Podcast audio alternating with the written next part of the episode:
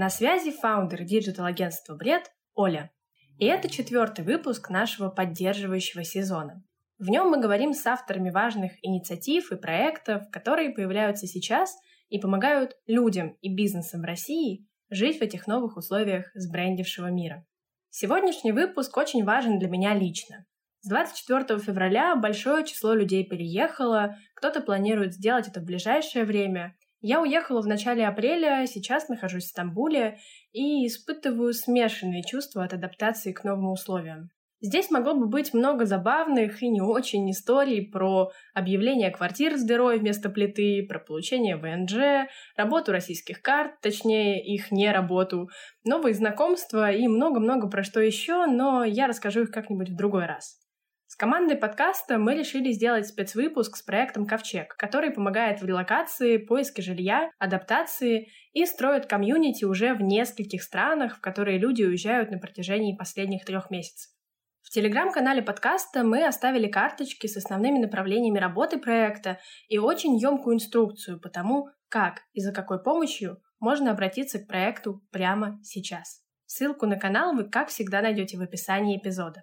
А сам выпуск мы начнем с истории появления ковчега. Она необычная и в очередной раз доказывает, что из маленьких и нужных прямо сейчас инициатив быстро вырастают большие проекты, которые действительно помогают огромному количеству людей.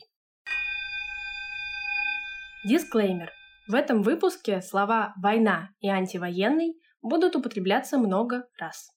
Роспотребнадзор все еще настаивает на том, что происходящее – это не война, а спецоперация. Сегодня у меня в гостях Анастасия Буракова, юрист, создатель проекта «Ковчег», автор телеграм-канала про правовые аспекты нашей с вами жизни. Настя, привет! Привет! А мы поговорим про ваш проект «Ковчег», ваш в плане, я имею в виду, большой команды, потому что у Ковчега много волонтеров, много кураторов в разных городах. Ты, как я правильно понимаю, руководишь работой Ковчега во всех странах по всем аспектам и направлениям. Да, я в целом вырабатываю всю концепцию взаимосвязанную работы Ковчега и разных видов помощи, курирую весь проект. Супер. Ковчег появился 11 марта. Можешь рассказать, с чего он начался, кому пришла идея и кто ее поддержал? А, вообще идея возникла, не могу сказать, что спонтанно, потому что началась война, и, конечно, огромное количество людей с антивоенной позиции, тех, кого начали преследовать за подписи петиции, например, против войны или за выходы на мирные протесты, стали покидать Россию. И я правозащитник, с 2017 года работала в правозащитных структурах, в том числе с активистами, журналистами, и мне начало приходить огромное количество сообщений с начала войны, с вопросами, как переехать, какие правила, где проще легализоваться, и все вопросы, связанные вот с э, миграцией. Поэтому я поняла, что я могу ответить ну, 10-20 людям, но я не могу проконсультировать тех там под сотню людей, которые мне написали. Я связалась с двумя своими коллегами-юристами, с которыми мы раньше работали в правозащите, и попросила их э, помочь мне сделать телеграм-бот. Один из них увлекается как раз такими всякими техническими штуками. Э, и помочь мне немножечко поконсультировать людей в этом боте. И все, на этом а, я обратилась в антивоенный комитет. Они идею поддержали и сказали, что мы можем разместиться на их домене. И а, мы арендовали две квартиры в Ереване и в Стамбуле под Каливинге. И запустились с такой очень простеньким сайтом и Google формы и Telegram ботов. Первые сутки мы получили около 150 заявок на жилье. Мы получили что-то около 5000 обращений в бот. И стало понятно, что вот такая небольшая ламповая инициатива, которая, я думала, будет актуальна политическим активистам и журналистам, разрослась в огромный проект, наверное, не боюсь этого слова, крупнейший сейчас проект, который помогает россиянам. А, и мы буквально с колес разрастались, потому что нам стали поступать фандрайзинговые средства. Люди стали довольно активно жертвовать на помощь а, тем, кто уехал и тем, кто придерживается антивоенной позиции. А потом к нам стали обращаться огромное количество волонтеров, которые были готовы помогать в совершенно разных аспектах. Это и достаточно хорошие иммиграционные юристы, это психологи, это люди, которые давно релацировались на Запад хорошо, сейчас э, реализовались в профессиональном плане готовы делиться своим опытом или вообще людей брать на работу определенных специальностей. Разные-разные люди, которые были готовы помогать. И работу мы отладили, чтобы у нас там время ответа, например, в боте не составляло два дня, а было сокращено до нескольких часов. Мы примерно за неделю. И в эту же неделю мы сняли еще э, жилье в Ереване, в Стамбуле. А, потом, буквально через две недели после начала проекта, мы увидели, что есть запрос на психологическую помощь, потому что люди приезжали, а те, кто нас останавливался, а, были в очень плохом эмоциональном состоянии, особенно те, кто столкнулся, например, с каким-то давлением, с обысками, с увольнением с работы. И когда журналисты, например, просили пообщаться с кем-то из тех, кому мы оказываем помощь, наверное, 95% людей вообще не были готовы об этом говорить. А, мы запустили психологическую помощь, и у нас порядка 50 волонтеров-психологов, кто берет от одного до пяти человек на индивидуальную терапию. А у нас есть байлентовские группы, а, это групповая терапия для тех, кто уехал, и телеграм-чат, круг поддержки Ковчега, где круглосуточно психологи отвечают на вопросы уже группы. А, дальше мы стали смотреть, как мы можем применить силы волонтеров, стали делать зумы со специалистами разных профессий западными, а, стали делать зумы по возможности релокации бизнеса. Если это IT-кластер, например, Армения, Грузия сейчас активно заманивает к себе IT-бизнес из России. А, потом мы стали сводить напрямую волонтеров которые на это согласны, и людей, которым требуется какая-то специализированная помощь в разных странах. И дальше мы создали коммуникационные площадки, это телеграм-чаты. А, в первую очередь это чаты по странам, а, чтобы люди могли общаться. У нас, в отличие от многих чатов, которые были до этого, не запрещено обсуждение политики, потому что это довольно странно. Большинство людей так или иначе эмигрировали из-за политических соображений и не запрещены анонсы каких-то низовых инициатив, акций или каких-то проектов помощи гуманитарных, антивоенных проектов. А, поэтому мы сделали такие площадки, чтобы объединить единомышленников, которые хотят что-то продолжать делать, оставаться в орбите России, как-то влиять на а, вот эту политику Владимира Путина, которая привела в итоге к войне. Дальше у нас есть тоже довольно амбициозные планы – мы хотим открыть центры диаспор в Ереване, Стамбуле и, возможно, в каком-то из э, европейских городов. И, соответственно, это будет таким местом, где можно будет людям, у которых есть какие-то проекты, а, кто записывает блоги или что-то еще делает такое общественно полезное, а, где у них будет место под коворкинг, под какие-то их инициативы, собраться. Плюс, конечно, это лекции, презентации и другие культурные мероприятия. А, и мы сейчас собираем антивоенные инициативы россиян за рубежом, а, соответственно, чтобы люди, которые не были интегрированы в какие-то политические движения, не знают, где искать информацию, могли присмотреть что-то для себя, где они могут быть полезны, где они могут помочь и присоединиться к этим инициативам. Вернемся тогда к миссии и вот к общему пониманию к чему идет ковчег сейчас и там последние полтора месяца, это проект был, ну, то есть помощь здесь сейчас. Были какие-то запросы, на которые вы реагировали и добавляли эти направления в работу, там откликались волонтеры. Но если уже немножко приземлиться и подумать о том, какая есть миссия глобальная у Ковчега. Когда мы говорили с Андреем в Стамбуле, он обозначил это достаточно емко. Насколько я поняла, вы создаете комьюнити людей, которые вернутся в Россию, когда это будет возможным, и будут строить новую Россию будущего. Насколько это откликается? Это просто видение Андрея или это общее видение Ковчега? Да, конечно, все так. И очень хотелось бы оставить людей в какой-то орбите информационной повестки России, потому что у меня есть ощущение, что сейчас уезжают э, лучшие люди. Не значит, что хороших людей не остается, но такой э, потенциал России интеллектуальный, потенциал политически активный, он сейчас активно покидает страну. И поэтому мне бы хотелось, а, чтобы эти люди в прекрасной России будущего, демократической России были таким а, костяком, который будет ее строить.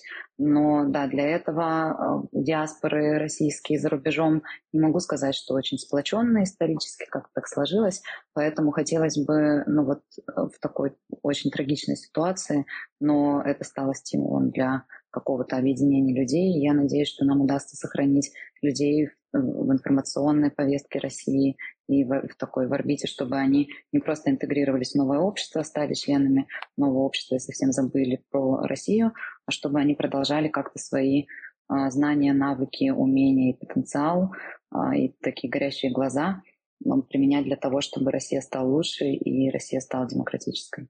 Я вот от себя задам вопрос. Я тоже релацировалась, и это действительно очень сложно внедряться в какие-то новые, даже уже существующие комьюнити или вот только недавно созданные. Насколько у Ковчега уже получается или не получается создавать бесконфликтное комьюнити людей, которые готовы вместе делать какие-то проекты, и как это есть или нет этого пока еще? Есть стойкое ощущение, что в Ковчег обращаются люди, кто хотя бы идеологически разделяет антивоенную позицию, кто идеологически близок, поэтому каких-то конфликтных ситуаций или чего-то такого у нас не было. А, конечно, лучше всего получается с формированием комьюнити в Ереване и в Стамбуле, потому что мы там есть прямо на земле, и там мы оказываем более такую глубокую помощь. Я говорю про каливинги, поэтому там а, как-то диаспора формируется, конечно, лучше. А в других городах у нас э, телеграм-чаты где-то, а есть уже сформированная группа волонтеров, которая к нам уже, например, обращается и говорит, мы хотим как-то помогать, но вот у нас есть энтузиазм, есть время, есть желающие, давайте мы как-то вместе это все организуем. Ну, у нас есть возможность помогать с модерацией чатов, с технической в том числе, создавать эти площадки, делать какие-то людям сайты. У нас много волонтеров-программистов, которые тоже уехали после начала войны.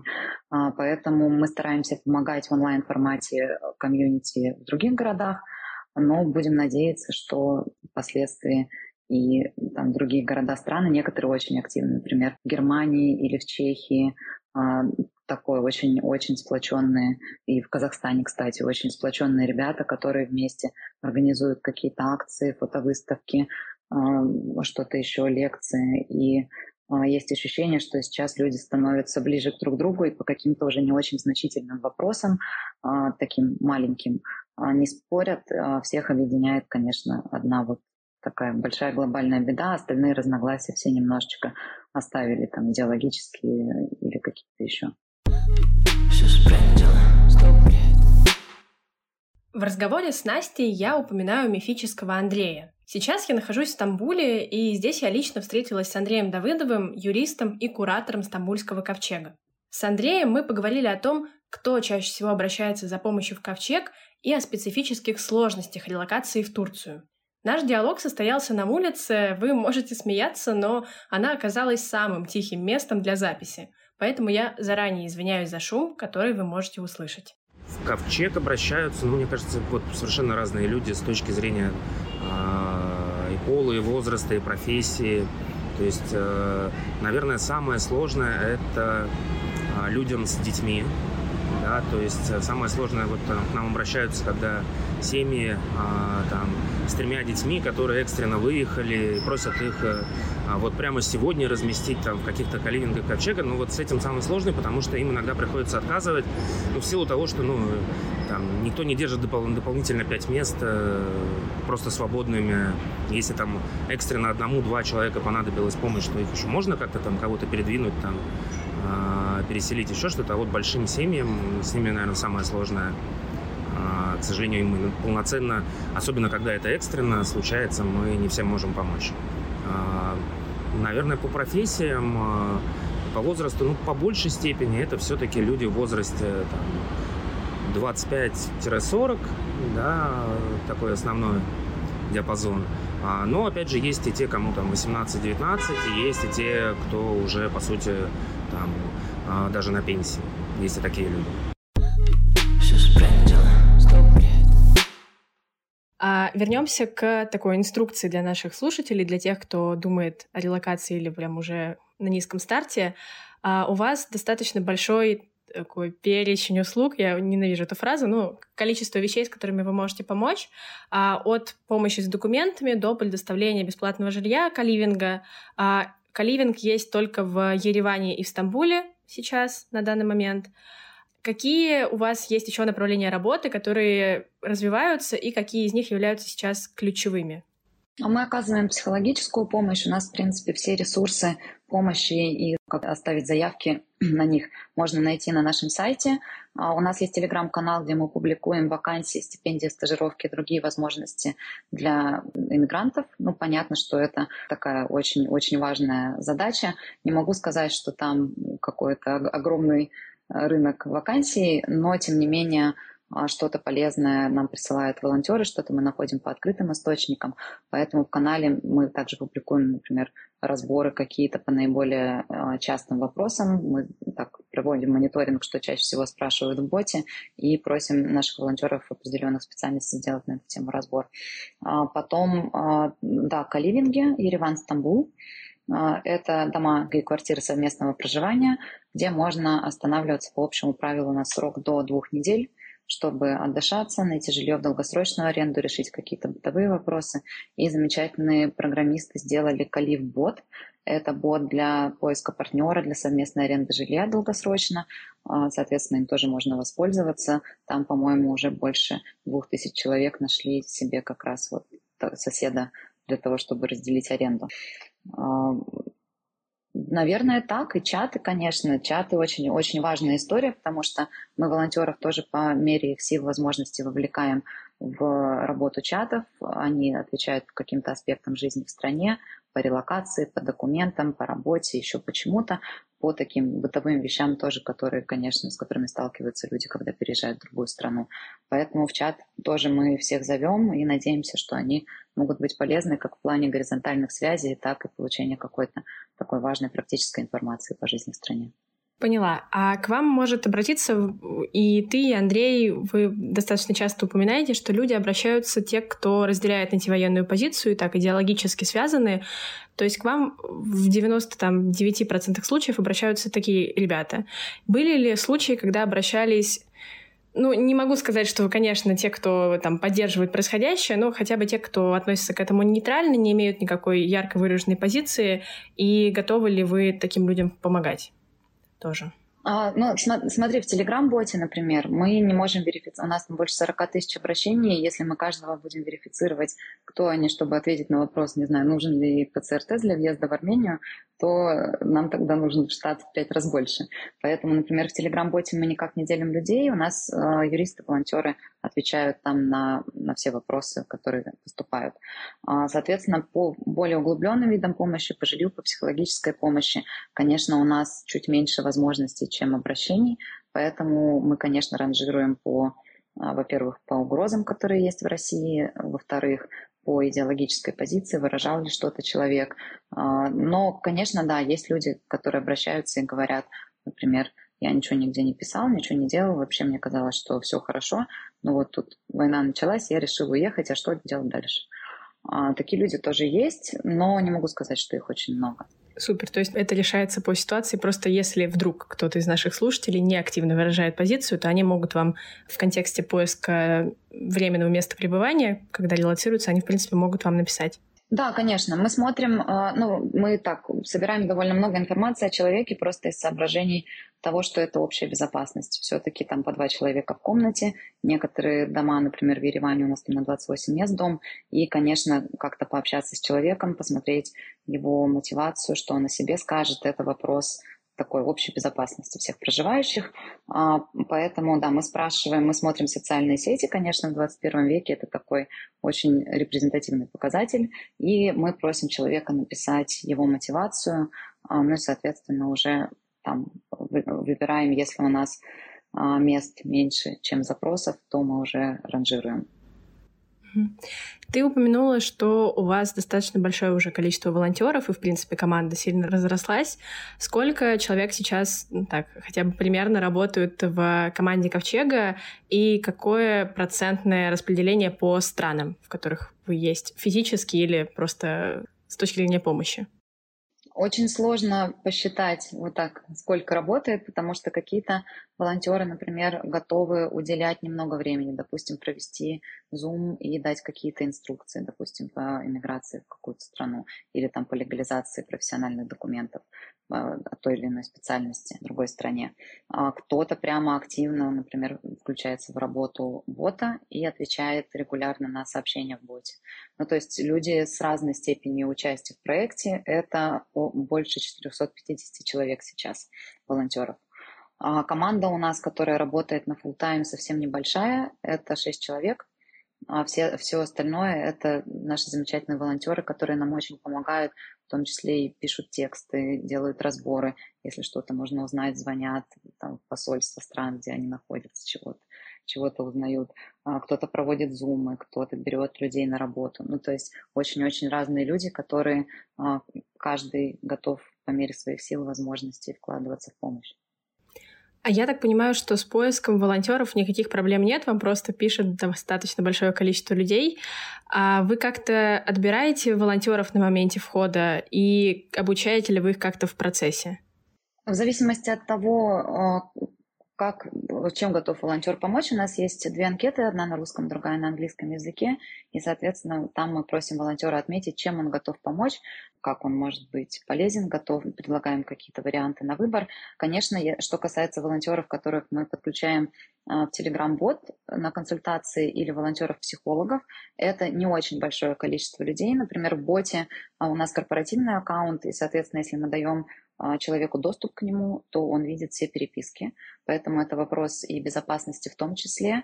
А, по тем волонтерам, которых мы подключаем непосредственно к боту, а, у нас должны быть рекомендации кого-то, кому мы доверяем, организации, где они работали, или каких-то людей, кто с ними работал. Соответственно, мы очень-очень рады были бы расширить как-то штат за счет других волонтеров. Ну, штат я имею в виду количество людей, которые отвечают. А, но вот из-за того, что это в том числе вопрос безопасности, вот мы подключаем только тех, кто, от, на кого мы получили от кого-то рекомендацию. А, но у нас есть, например, а, больш, довольно большая база волонтеров, которые тоже готовы консультировать по разным странам. И, соответственно, наши волонтеры, которые в боте, могут к ним обращаться, если вопрос какой-то специфический.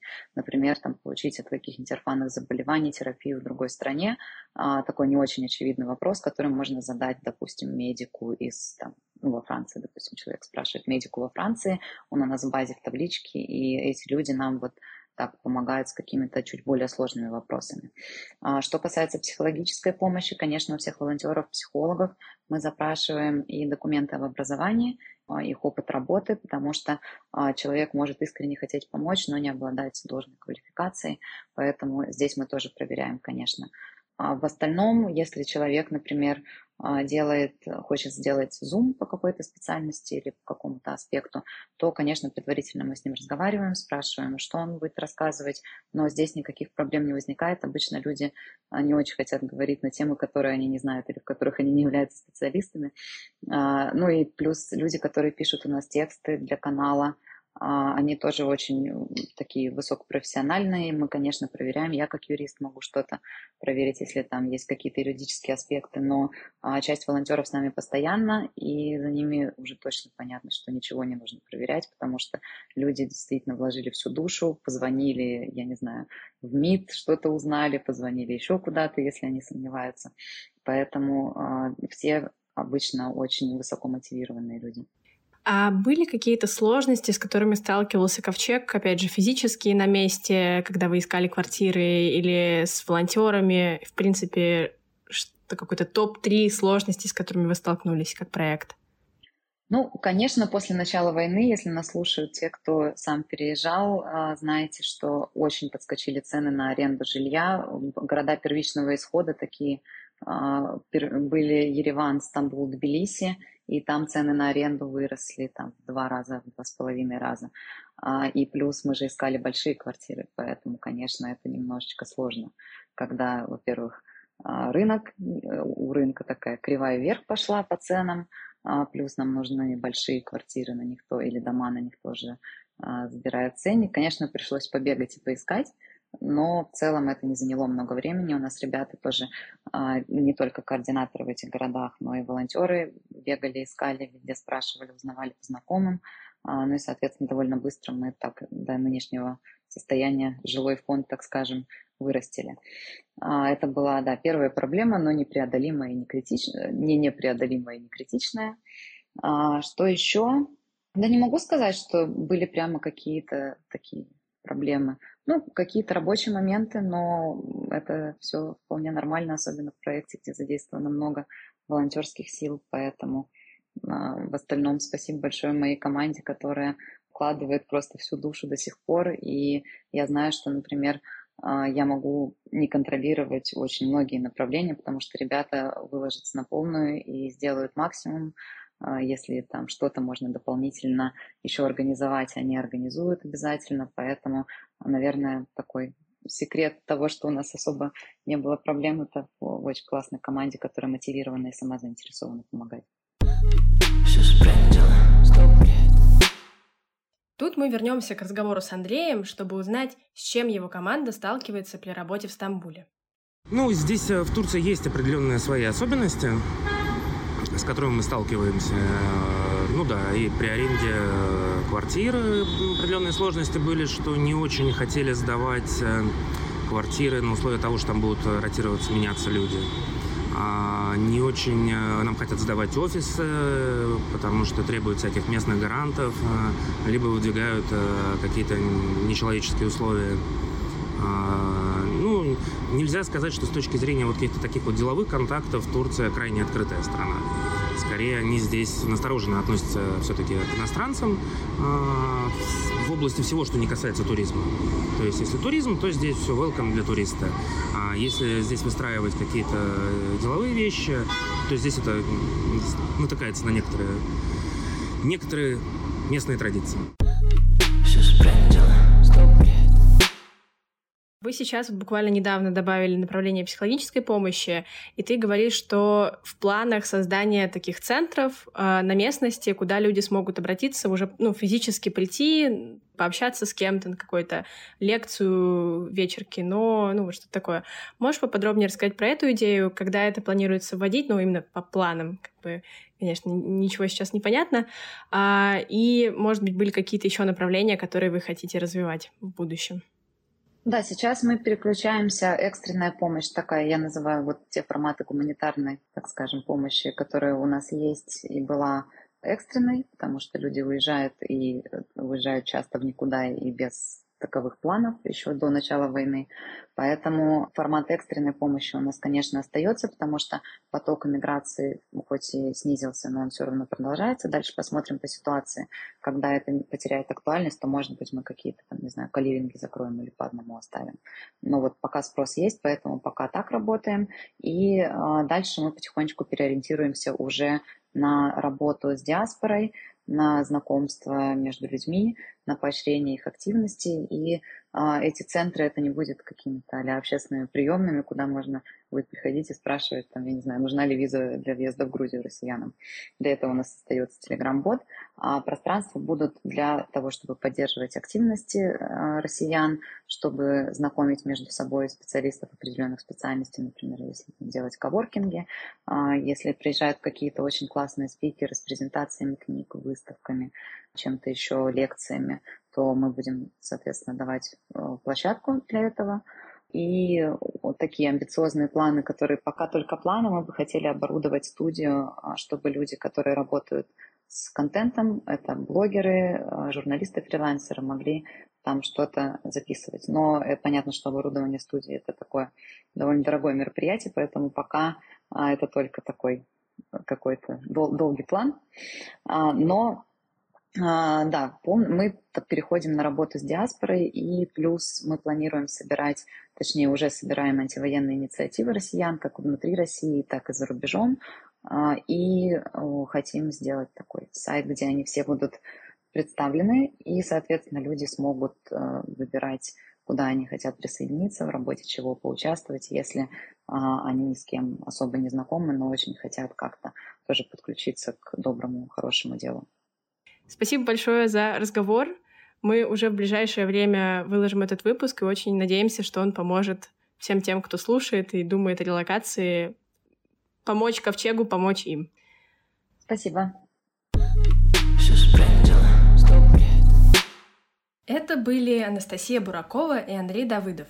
Этот выпуск мы записали, чтобы поддержать всех тех, кто сейчас находится в процессе переезда или уже переехал, но все еще сталкивается с огромным количеством трудностей.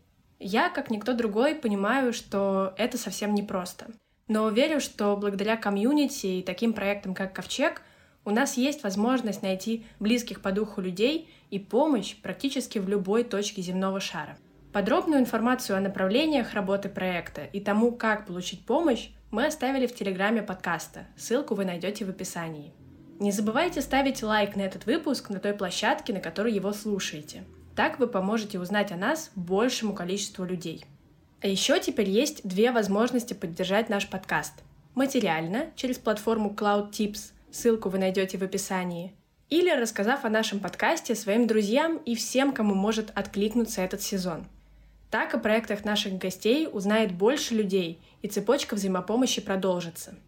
А если вы запустили свой поддерживающий проект и хотите рассказать о нем в подкасте, обязательно пишите нам – Контакты вы найдете в описании выпуска. С вами была Оля. Вернусь к вам с новыми проектами уже через неделю. Пока-пока. Это бред, бред. Все сбрендило. Стоп, бред. Все сбрендило. Бред, бред. Да это какой-то бред.